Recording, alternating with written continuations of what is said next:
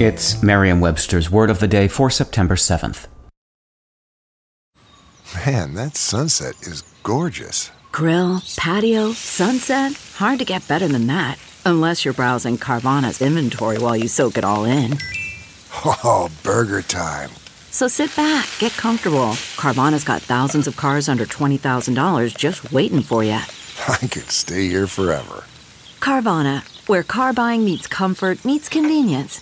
Download the app or visit Carvana dot com today. Today's word is suborn, spelled S U B O R N. Suborn is a verb that means to induce secretly to do an unlawful thing. It can also mean to induce to commit perjury, also to obtain perjured testimony from a witness. Here's the word used in a sentence from The Financier by Theodore Dreiser. In the first place, a jury could not easily be suborned by anyone.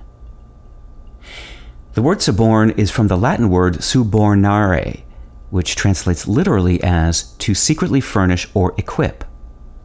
The sub that brings the secretly meaning to subornare more commonly means under or below, but it has its stealthy meaning in the etymologies of several other English words, including surreptitious, from sub and rapere, meaning to seize, and the verb suspect, from sub and specere, meaning to look at.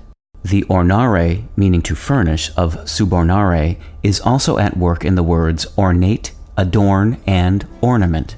With your Word of the Day, I'm Peter Sokolowski. Visit Merriam Webster dot com today for definitions, wordplay, and trending word lookups.